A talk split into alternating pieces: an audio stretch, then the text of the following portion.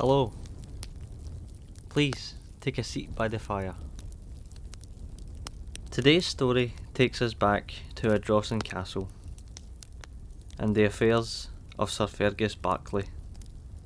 In the story, The Enchanted Saddle, collected by Anna Blair in her book Tales of Ayrshire, published in 1983.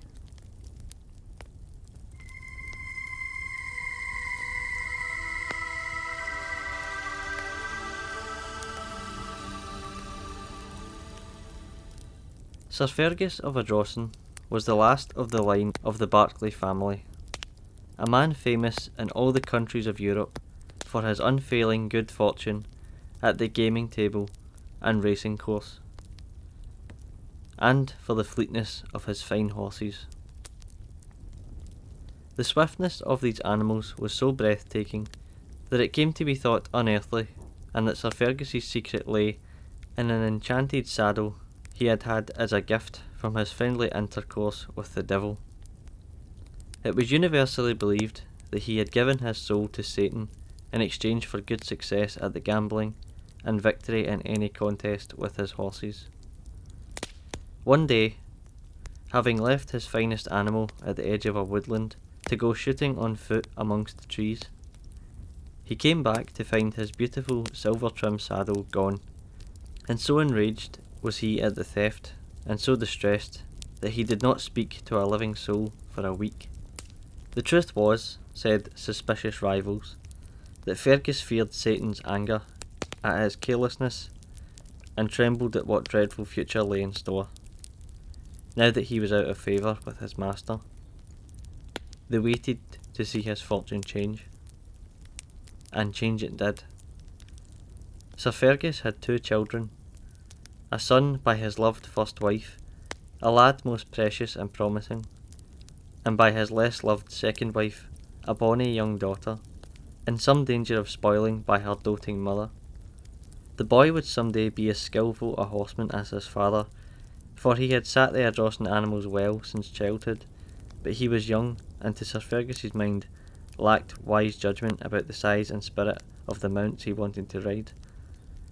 There was one beautiful chestnut high, proud and handsome, as if to taunt those who slandered that he truck with the devil, Barclay called Lucifer, and it was young Barclay's dearest ambition to gallop Lucifer over the hill behind Ardrossan.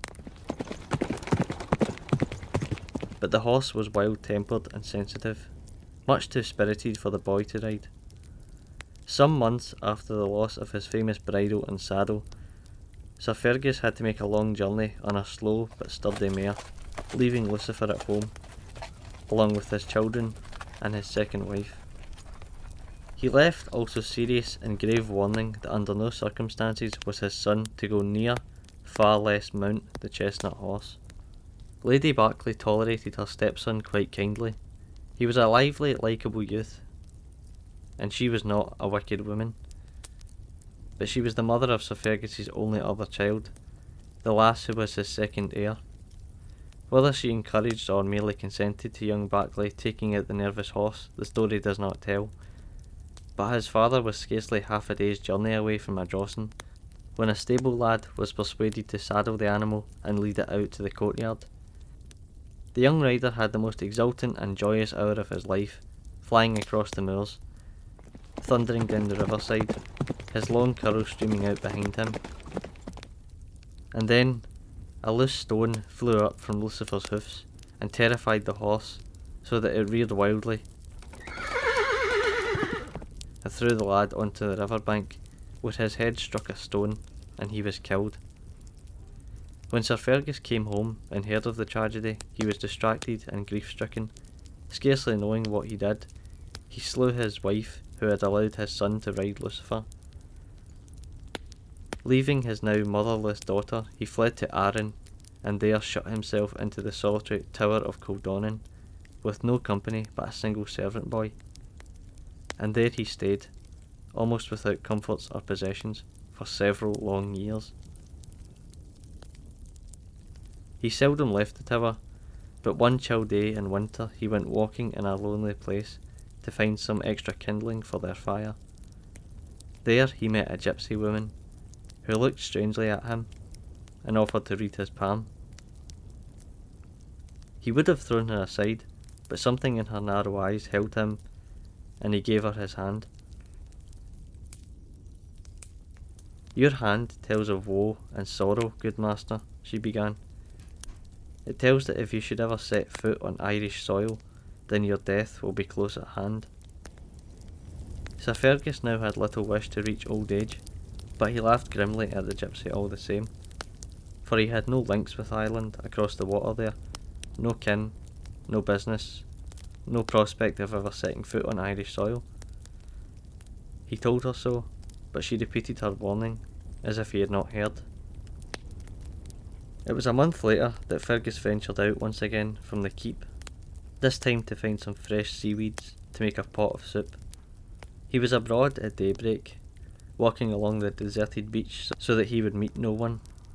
He strode along over some turf sods laid out to dry along the shore, no doubt being prepared for making a house roof.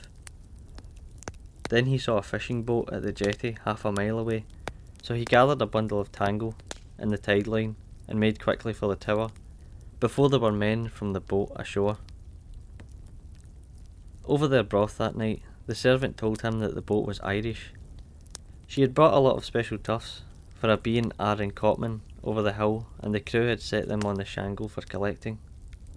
Now Fergus of Ardrossan knew that his hour had come. He bade the young man take his body when he died, stitch it into a bullock's hide, and place it on the shore when the tide was out.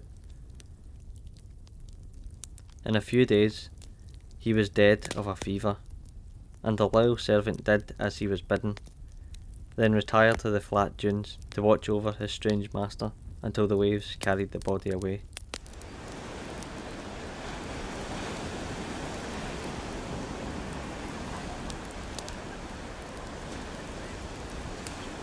The tale ends with the uncanny washing ashore of Sir Fergus de Barclay under the walls of his own castle at Ardrossan. His daughter, now a grown and gracious young woman, had it taken up then and buried in the family chapel.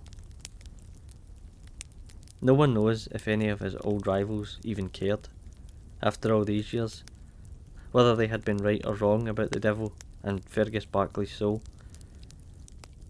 By then they had turned their attention to another gambling laird, who, like Ardrossan before him, had a stable of flying horses and a silver traceried leather saddle, uncommonly like the one stolen from Sir Fergus so many years before.